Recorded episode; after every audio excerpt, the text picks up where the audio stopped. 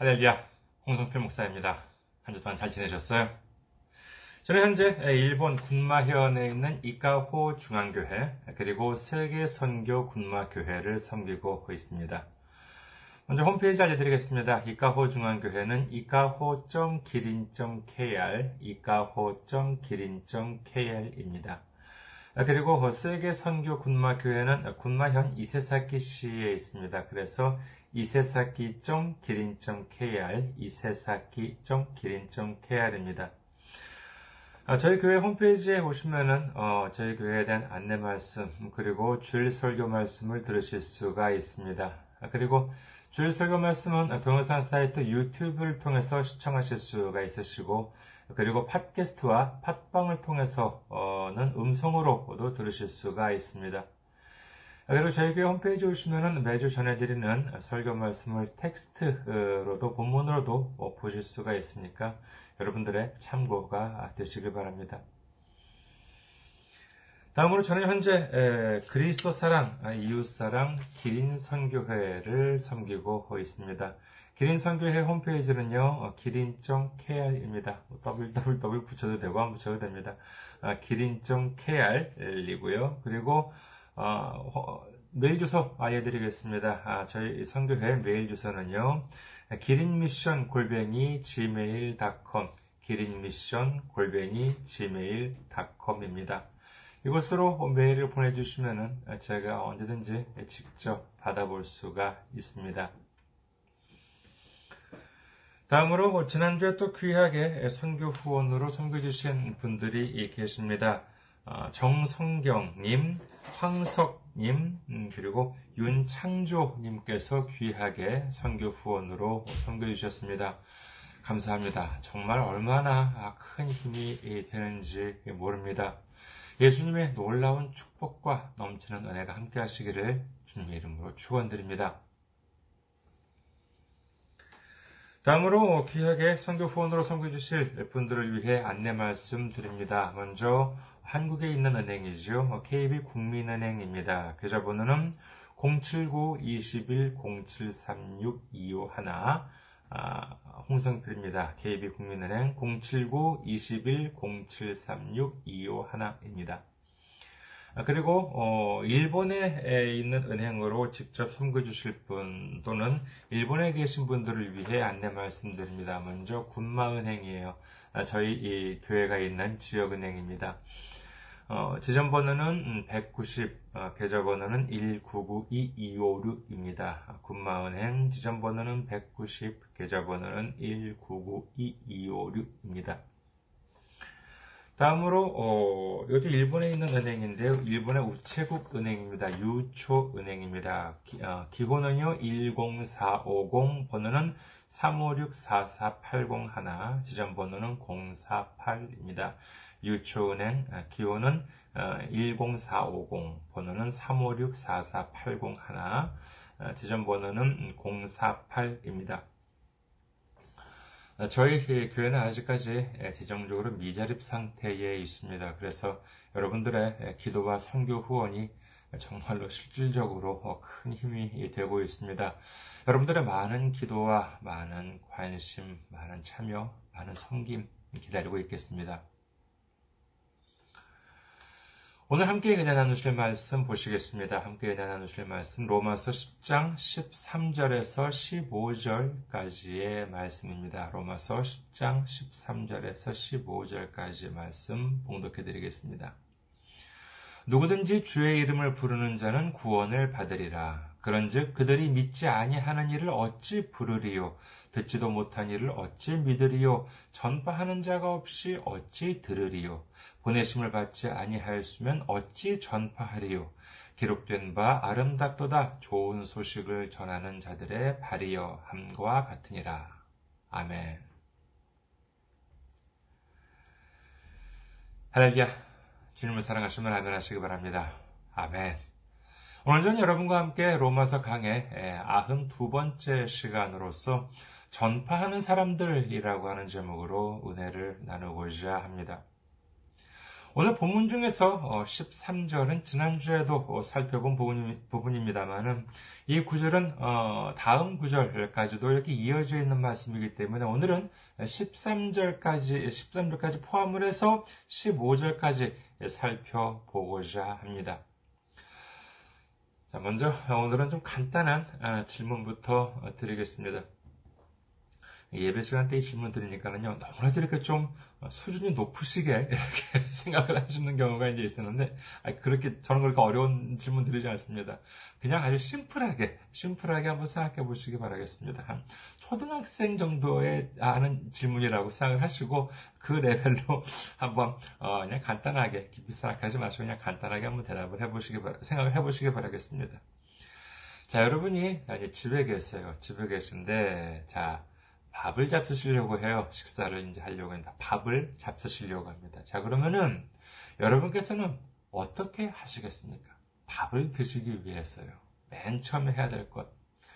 어, 느 분은 뭐 기도를 한다라고 그렇게 말씀하신 분도 계셨는데, 아니, 그렇게 어려운 말씀, 어려, 어려운 게 아니라 그냥 심플하게, 자, 집에 계세요. 근데 밥을 드시려고 해요. 어, 그러면은 맨 처음에 무엇부터 하셔야 되겠습니까?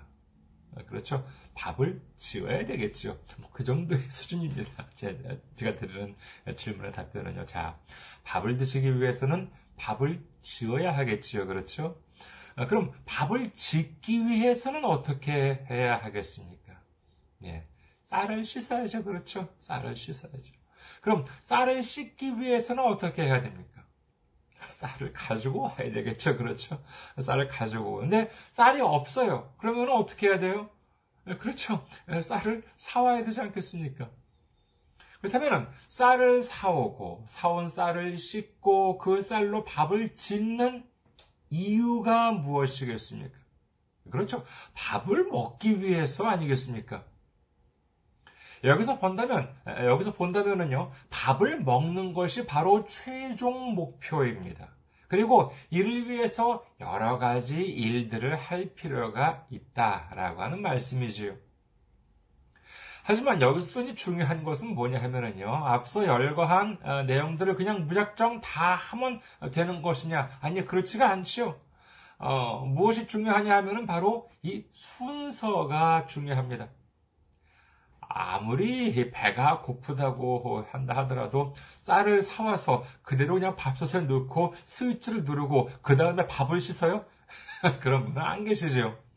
그러니까 해야 할 것들을 이렇게 그 순서에 맞게 모두 해야지만 마지막 목표인 밥을 먹는다라고 하는 놀라운 최종 목표를 달성할 수 있는 것입니다. 어, 좀 이상하게 들릴지는 모르겠습니다만요. 오늘 본문 말씀도 이러한 구도입니다. 자, 오늘 본문에 보시면은요, 최종 목표가 무엇입니까? 그것은 로마서 10장 13절, 누구든지 주의 이름을 부르는 자는 구원을 받으리라. 이것이 최종 목표. 우리가 구원을 받는 것, 이것이 최종 목표입니다. 비싼 돈을 내고 입시학원에 들어갔어요. 거기서 열심히 공부했습니다. 그 입시학원에서 수석도 했어요. 그런데 결국 자신이 원하는 대학에는 들어가지 못했어요. 입시학원에 다니는 유일한 목표가 무엇입니까? 그 입시학원에서 1등 하는 거예요? 아니에요. 오로지 자신이 원하는 대학에 들어가는 것이지요. 그런데 다른 건 다 완벽하겠는데 결정적으로 대학에 들어가지 못했어요. 그렇다면 아무리 그 입시학원에서 뭐 수석을 했다 하더라도 그게 무슨 의미가 있겠습니까? 우리의 믿음도 마찬가지입니다. 교회에 다니면서 직분도 받았습니다. 헌금도 많이 했습니다. 교회도 많이 세우고 뭐 여러 가지 일들을 많이 했어요. 근데 마지막에 결정적으로 구원을 받지 못했다고 생각해 보세요. 그렇게 되면 이, 뭐, 이런 뭐 아무런 의미가 없는 것이지요. 여러분께서는 마지막 날에 한 분도 빠짐없이 예, 구원받으시는 여러분 되시기를 주님의 이름으로 축원합니다. 자, 그렇다면 오늘 말씀은 어떻게 이해해야 하냐, 아, 이해를 아, 하면 되냐라고 하면은요, 일단 확인을 위해서 오늘 본문 다시 한번 어, 읽어 어, 드리도록 하겠습니다. 로마서 10장 13절에서 15절이지요. 누구든지 주의 이름을 부르는 자는 구원을 받으리라. 그런즉 그들이 믿지 아니하는 일을 어찌 부르리요? 듣지도 못한 일을 어찌 믿으리요? 전파하는 자가 없이 어찌 들으리요? 보내심을 받지 아니하였으면 어찌 전파하리요? 기록된 바 아름답도다 좋은 소식을 전하는 자들의 발이요 함과 같으니라. 이거 혼자 읽으시면요. 그냥 쓱쓱쓱쓱 읽어버리고 맙니다. 근데 여기는 너무나도 중요한 어, 말씀들이 많이 내용들이 포함이 되어 있어요. 자, 함께 제가 드린 말씀을 자 아, 들어 들으시면서 본문을 이렇게 한번 어, 짚어 보시기 바라겠습니다. 자, 최종 목표가 뭐라고 뭐라고 말씀드렸죠? 그렇죠. 13절에는 구원을 받는 것 이것이 최종 목표예요. 그러면은 이 구원을 받는다라고 하는 최종 목표를 이루기 위해서는 어떻게 해야 되냐? 바로 앞에 보면은 주의 이름을 불러야 한다잖아요. 주의 이름을 부르면 구원을 받는다 라고 하니까 구원을 받기 위해서는 주의 이름을 부른다 라고 하는 말 불러야 한다 라고 하는 것이 13절 내용입니다. 여기서 우리는 또 조심해야 될 부분이 있죠. 마태복음 7장 21절에서 예수님은 다음과 같이 말씀하십니다. 마태복음 7장 21절 나더러 주여 주여 하는 자마다 다 천국에 들어갈 것이 아니요 다만 하늘에 계신 내 아버지의 뜻대로 행하는 자라야 들어가리라. 이 말씀은 무엇입니까? 그저 입버릇처럼 뭐 주여 주여 주여 주여 라고 한다거나 아니면 남들한테 믿음이 좋은 사람처럼 보이기 위해서 아 주여 주여 주여라고 하는 것 아무런 의미가 없다는 거예요. 지난주에 마태복음 14장 30절에서 살펴본 것처럼 바람을 보고 베드로가 물에 빠져갈 때 주님을 부르지 않았습니까? 그럼 그때 주님을 불렀던 것이 그냥 입버릇처럼 부른 것입니까? 아니에요. 그것이 아니라 정말 필사적으로 불렀습니다. 주님, 내 힘으로는 아무것도 할 수가 없어요. 아무것도 의지할 수가 없어요. 주님만을 의지합니다. 나를 살려주세요. 나를 구원해주세요. 이와 같이 오로지 주님만을 바라보며 주님만을 의지하는 것을 말하는 것이지요. 자, 여기까지는 됐죠. 자, 그러면 자, 아무나 주님의 이름을 부를 수 있느냐 하면은 아니에요. 그렇지 않다고 합니다. 14절, 이 14절만 보면은 이게 세 가지, 전반부, 중반부, 종, 그, 그, 후반부 이렇게 세 가지로 나눠져 있는데 한번 전반부부터 보도록 하겠습니다. 14절 전반부. 로마서 10장 14절 전반부죠. 그런즉 그들이 믿지 하는 일을 어찌 부르리요. 자, 구원을 받기 위해서는 주님의 이름을 불러야 하는데 아무나 주님의 이름을 부를 수는 없다고 해요. 14절 전반부 말씀이 무엇입니까? 쉽게 말해서 아니 주님을 믿어야지 주님의 이름을 부르든지 말든지 하지. 아니 믿지도 않는데 어떻게 주님을 부르느냐 하는 것이에요. 이런 거 당연한 말씀이시죠.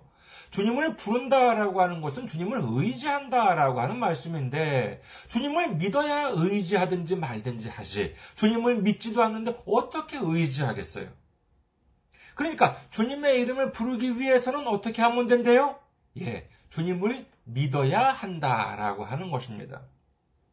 그러면 믿기 위해서는 어떻게 해야 되냐라고 하면 14절 중반부 듣지도 못한 일을 어찌 믿으리요? 라고 되어 있지요. 예수님을 믿기 위해서는 반드시 들어야 합니다. 여기서 듣는다, 듣는다라고 하는 것은 물론 뭐 누군가가 아, 하는 말을 듣는 것도 되겠습니다만은 성경을 통해서 하나님 말씀을 배우는 것도 포함된다라고 하겠지요. 보거나 듣지도 못한 주님을 어떻게 믿을 수가 있겠습니까? 우리가 믿기 위해서는 보고 듣는 것이 반드시 필요하다. 이렇게 성경은 말씀하십니다. 그러면 다음으로는 어떻게 하면은 듣게 될까요? 14절 후반부입니다. 전파하는 자가 없이 어찌 들으리요?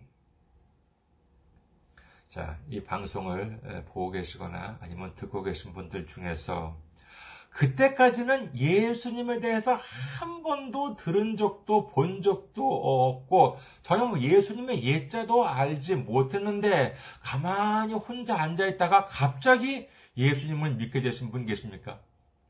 그런 경우는 거의 없겠지요. 대부분 누군가로부터 뭐 예수님에 대해서 듣게 되거나 아니면은 책이나 영화 등을 접하, 통해서 접하게 되어서 이제 뭐 주님을 알게 되고 그리고 믿음을 갖게 되는 경우가 뭐 어, 대다 대부분이라고 할 수가 있겠습니다. 이것도 다 주님에 대해서 듣는 것이라고 할 수 있는데 이를 위해서는 반드시 전파하는 자가 필요하다고 기록을 합니다. 전파하는 자는 사람일 수도 있고, 그리고 뭐 방금 말씀드린 것처럼 뭐 책이나 영화일 수도 있습니다. 수단과 방법은 뭐 어찌 되었든 간에 그 사람에게 전달될 필요가 있습니다. 그것이 바로 전파하는 자입니다. 자, 조금만 더 보도록 하겠습니다. 자, 그렇다면 누가 전파하는 자가 될 수 있을까요? 다음 구절 로마서 10장 15절 전반부를 보겠습니다. 로마서 10장 15절 전반부 보내심을 받지 아니하였으면 어찌 전파하리요? 주님에 대해서 듣기 위해서는 반드시 전파하는 자가 필요하다고 하는데 전파하는 자는 자기 혼자 전파하는 것이 아니라 보내심을 받은 자라고 하는 것입니다. 자, 여기까지 예, 일단 정리를 해보면은요, 어, 어 떻게 되냐 하면은, 자, 최종 목표가 무엇이었죠? 최종 목표는, 예, 구원을 받는 것. 이것이 최종, 음, 목표입니다. 그럼, 시작이 어디냐라고 하면, 시작은 보내심을 받은 자라고 할 수가 있겠지요. 이를 간략하게 정리하면은요, 자, 일단은 구원을 받아야 됩니다. 마지막으로 구원을 받아야 됩니다. 이를 위해서는 주님의 이름을 불러야 합니다. 주님의 이름을 부르기 위해서는 주님을 믿어야 합니다. 주님을 믿기 위해서는 주님에 대해서 들어야 합니다. 주님에 대해서 듣기 위해서는 주님에 대해서 전파하는 자가 있어야 합니다. 주님에 대해서 전파하는 자가 되기 위해서는 주님으로부터 보내심을 받아야 한다라고 하는 말씀입니다. 그래도 잘 이해가 안 되시는 경우가 있습니다. 아, 분들도 계실 수 있습니다. 아, 그럴 수 있어요. 왜냐하면 이게 순서가 거꾸로 되어 있거든요. 좀 이게 좀 문학적으로 이렇게 좀 내용을 강조를 하기 위해서 이렇게 의도적으로 거꾸로 했는데 이걸 뒤집어 보면은 어, 잘 알 더욱 어, 잘알 수가 있습니다. 자, 주님으로부터 보내심을 받은 자가 주님을 전파합니다. 그러면은 그 전파하는 사람을 통해서 주님에 대해서 듣게 됩니다. 주님에 대해서 들으면 주님을 믿게 되지요. 그러면 주님을 부르게 되고 주님을 부르게 되면 구원을 받게 된다라고 하는 말씀인 것입니다. 좀 이해가 되셨습니까? 그렇다면 여기서 중요한 사람이 누구입니까? 아, 물론 뭐 마지막에 구원을 받는 사람이 제일 중요하지요. 하지만 구원을 받도록 하기 위해서는 어떤 사람이 중요하다고 할 수가 있겠습니까? 그것은 바로 제일 처음 있는 사람, 보내심을 받는 사람, 보내심을 받은 사람이 제일 중요하다라고 할 수 있을 것입니다.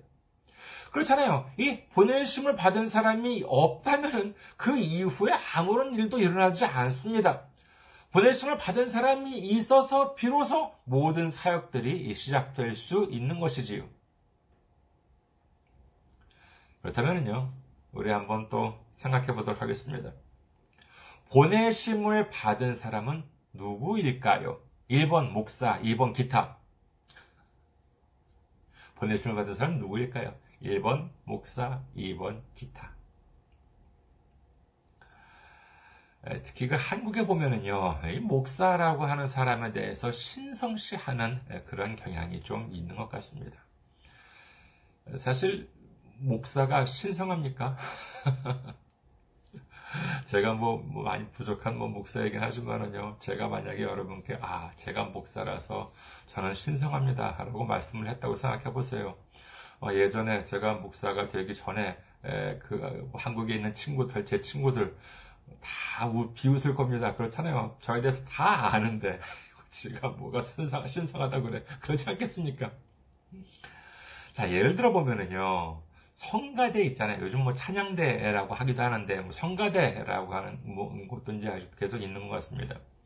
저도 이제 한국에서 성가대 생활을 이제 몇 년 했었습니다만은 성가대의 성자가 이렇게 성스럽다, 거룩하다라고 하는 성자잖아요. 그러면은 성가대원들이 모두 거룩해서 성가대입니까? 성가 그건 그렇지가 않습니다. 성가대원들, 거기 있는 사람들이 거룩해서 성가대가 아니에요. 그런 것이 아니라 거룩한 하나님을 높이는 찬양을 드리는 사람들이기 때문에 성가대인 것이지요.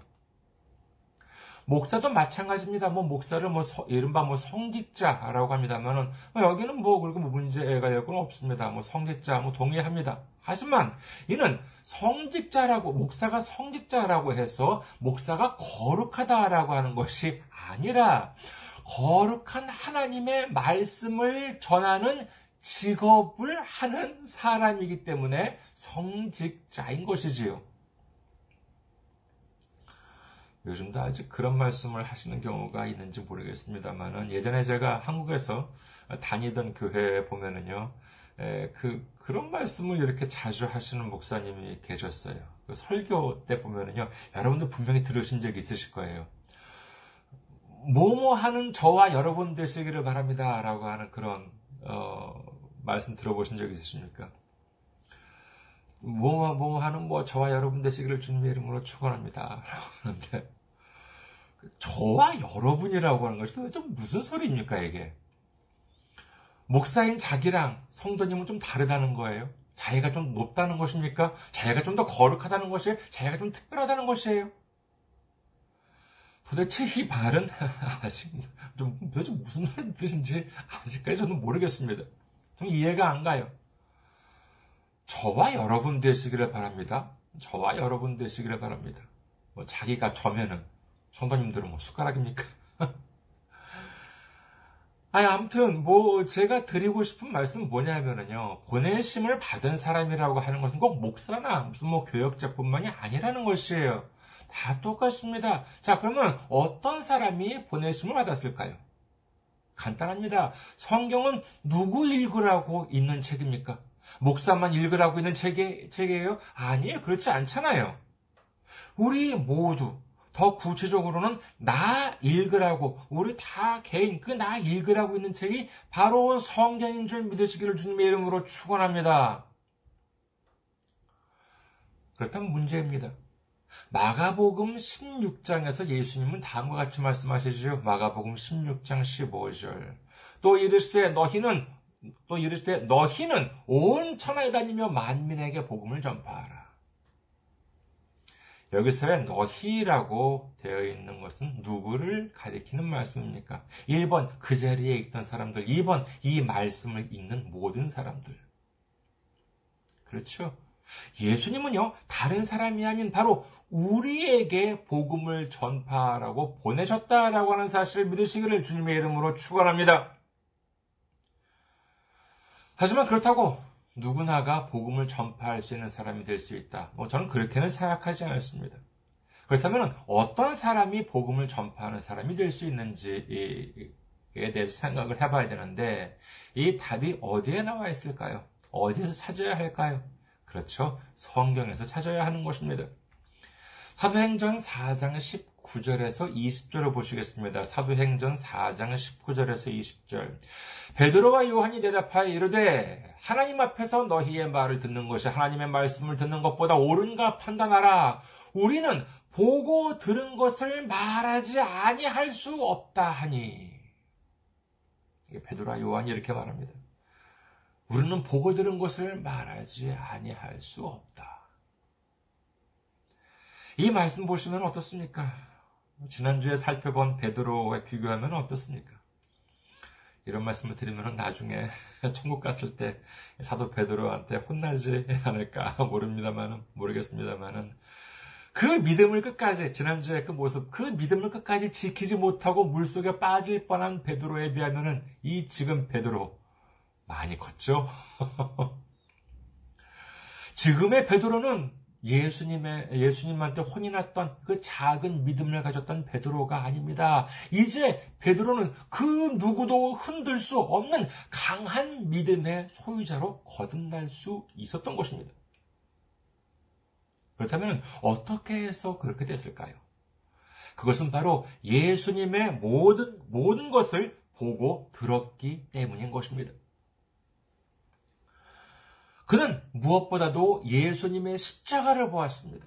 예수님의 죽음을 보았습니다. 그리고 예수님의 부활을 보았어요. 부활하신 예수님을 뭐 한두 번 봤다라고 하면 뭐, 아, 내가 좀 헛것을 봤나? 라고 할 수도 있겠지요. 그러나, 부활하신 예수님이 며칠 동안 보이셨다고요?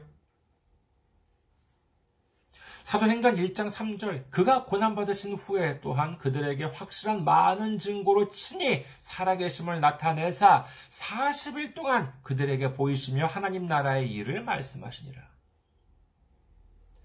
부활하신 예수님은요, 40일 동안 이 땅에 머무시면서 많은 사람들 앞에 나타나셨어요. 이제 사도들은 뭐 안 믿을래? 안 믿을 수가 없어요. 왜 그렇습니까? 그것은 바로 자신들이 직접 보고 들었기 때문인 것입니다. 그렇기 때문에 그들은 자신들이 보고 들은 것을 전파 안 할래야 안 할 수가 없었던 것이지요. 그렇기 때문에 하물며 죽음이 닥쳐온다 하더라도 그들은 마지막 순간까지 자신의 믿음을 지킬 수가 있었다라고 하는 사실을 믿으시기를 주님의 이름으로 축원합니다. 자, 그렇다면 우리는 이 말씀을 어떻게 받아들여야 하겠습니까? 예수님은 우리에게 복음을 전파하라고 말씀하십니다. 그렇다면 우리는 어떻게 하면 복음을 전파할 수 있을까요? 그것은 바로 예수님을 보고 들어야 하는 것입니다. 그렇다면 어떻게 하면 예수님을 보고 들을 수 있겠습니까? 이 또한 간단합니다. 예수님을 만나면 됩니다. 근데 저는 이 부분에 대해서 좀 의문이 있습니다. 여러분께서는 그런 설교 말씀 들어보신 적이 있으신지 모르겠습니다. 지금 이런 제가 지금부터 말씀드릴게요. 이런 설교 들어보신 적이 있으신 아마 있으실 거예요. 여러분 예수님을 만나면 우리 인생이 바뀝니다. 예수님을 만나면 축복을 받습니다. 은혜가 넘칩니다. 그래서 우리는 예수님을 만나야 하는 것입니다. 우리 모두 예수님을 만나서 축복받으시기를 주님의 이름으로 축원합니다. 이런 말씀 혹시 들어보신 적이 있으신지 모르겠습니다. 저는 어, 한 번이 아니라 몇 번 들어본 적이 있어요. 근데요, 이 예배 시간 때 이제 이와 같은 설교 말씀을 듣고, 어, 나, 나서 이제 집에 가는 길에 보면은요, 좀 마음이 공허했던 어, 기억이 있습니다. 여러분 그런 생각 안 드십니까? 저는 그런 생각이 있었습니다. 왜냐하면은요, 예수님을 만나야 한다고 그러는데, 도대체 어떻게 하는 것이 예수님을 만나는 것인지 모르겠더라고요. 어, 그래요. 뭐 성경을 책을 펼치면은 예수님을 만날 수가 있어요. 그러면 성경책을 읽기만 하면은 내 인생이 변합니까? 성경책만 읽으면은 축복받아요? 그건 또 아닌 것 같더라고요. 그러면 꿈속에서 예수님 만나야 되는 거예요. 그게 그, 그 꿈속에서 예수님을 만났다 해가지고 만났다고 해가지고요. 그것이 100% 예수님이라고 장담할 수가 있습니까? 지난번에 예, 항상 말씀드리듯이 마귀들도 광명한 천사로 번장할 수가 있습니다. 정말 그야말로 이거 꿈에서 뭘 본다는 것, 이거 조심하셔야 됩니다. 성경에 나와 있어요. 성경에도 보면은 꿈속에서 봤다 하더라도 주님께서 보내지 않은데도 불구하고 자기가 무슨 꿈속에서 뭐, 뭐, 뭐, 무슨 말씀을 들었다, 어떻게 한다. 그거 조심하셔야 됩니다. 그것이 꼭 예수님 만났다. 이렇게 장담할 수는 없어요. 자, 그러면 어떻게 하는 것이 예수님을 만나는 것이냐? 어, 하면은요, 여러분들 혹시 또 이 말씀 들은 뒤에 공허한 마음이 들지 않도록 제가 주님을 만나는 방법을 알려드릴까 합니다. 자, 지난주에 공부했던 베드로, 아직 믿음이 작았던 베드로는 물 위를 걷다가 예수님을 바라보아야 하는데 무엇을 바라봤어요?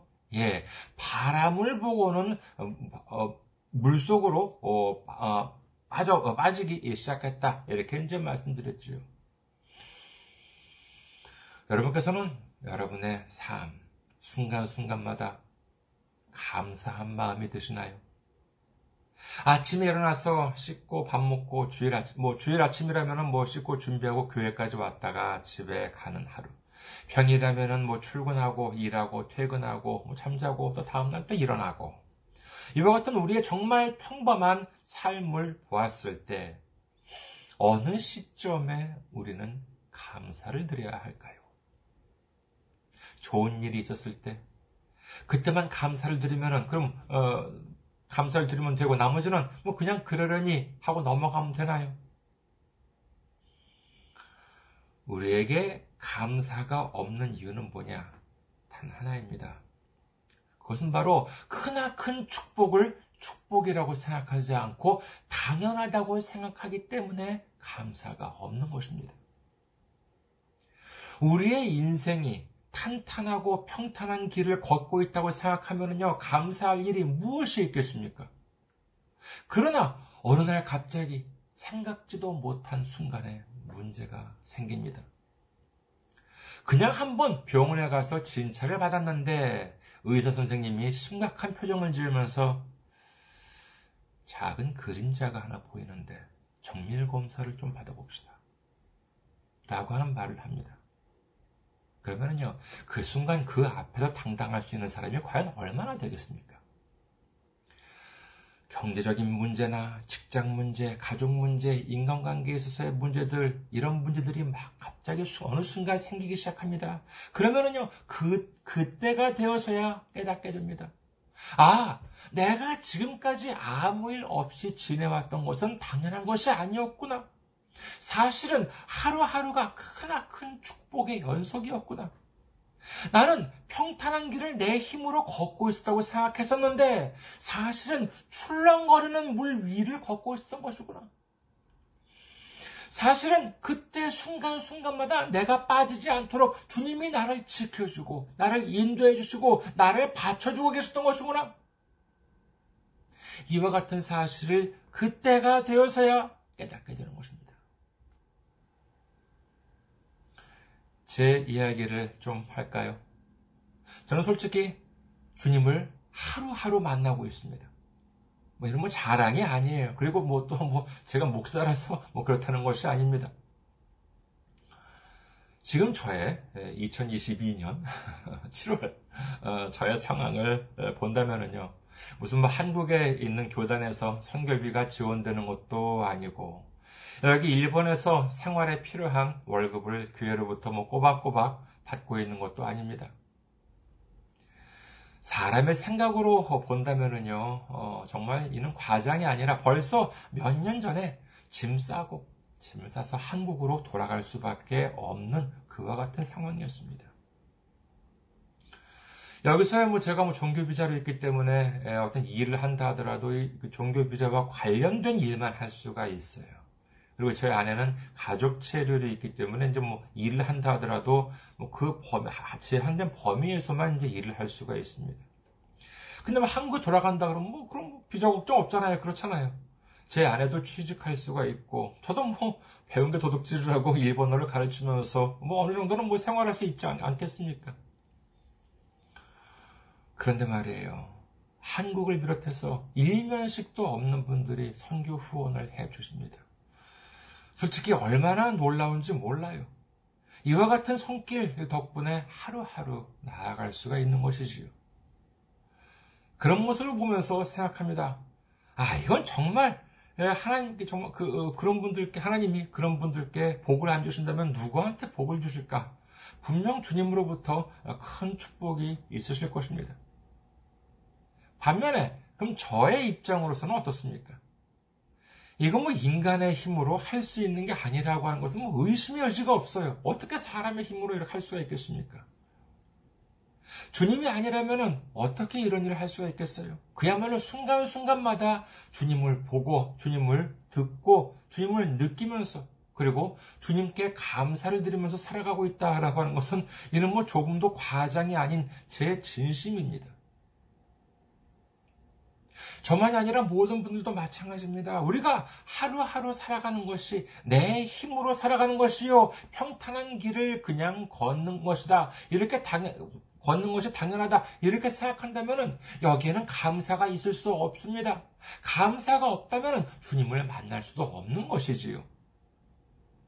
그러나 우리가 한 걸음 한 걸음 나아갈 수 있는 있다는 것이 주님의 축복이다라고 하는 사실을 알게 된다면은 그렇게 되면 우리에게서 감사가 넘쳐나오게 되고 그 순간마다 주님을 만나는 것이다라고 하는 사실을 믿으시기를 주님의 이름으로 축원합니다.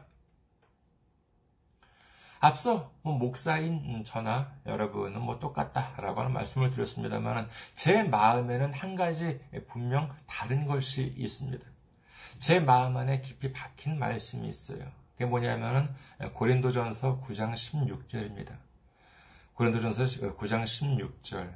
내가 복음을 전할지라도 자랑할 것이 없으면 내가 부득불 할 일임이라. 만일 복음을 전하지 아니하면 내게 화가 있을 것이로다. 여러분이 예, 복음을 전파한다면 크나큰 축복이 함께 하시겠지만은 목사인 제가 복음을 전파하면은 본전이고 어, 그리고 전파하지 않는다면은 나한테 화가 있을 것이다 라고 하는 생각이에요. 얘는 뭐 생각만이 아니고 거는 뭐 100% 확신입니다. 회사원이 회사 다니면서 일을 하는 것이 자랑입니까? 아니에요. 당연한 일이지요. 하지만 일을 하지 않는다면은 이는 뭐 혼이 날 일이 아니겠습니까? 회사에서 월급을 받고 일을 안 하면 직장에서 잘리듯이 제가 주님의 은혜를 받고 제 할 일을 안 한다면 어찌 제가 주님으로부터 꾸짖음을 안 당할 수가 있겠습니까? 그러나 목사든 아니든 잊어서는 안 되는 것은 우리 모두가 주님으로부터 보내심을 받은 사람이라고 하는 점이고 그리고 우리가 복음을 전파해야 하는 사람이다라고 하는 점입니다. 이를 위해서는 예수님을 보고 듣고 만나야 하는데 이는 바로 감사함을 통해서 주님을 만날 수 있다라고 하는 사실을 어, 믿으시기를 주님의 이름으로 축원합니다. 이제 순간순간마다 감사함 속에서 주님을 만남으로 인해서 아름답고 좋은 소식을 전하는 우리 모두가 되시기를 주님의 이름으로 축원합니다. 감사합니다. 항상 승리하시고 건강한 모습으로 다음 주에 뵙겠습니다.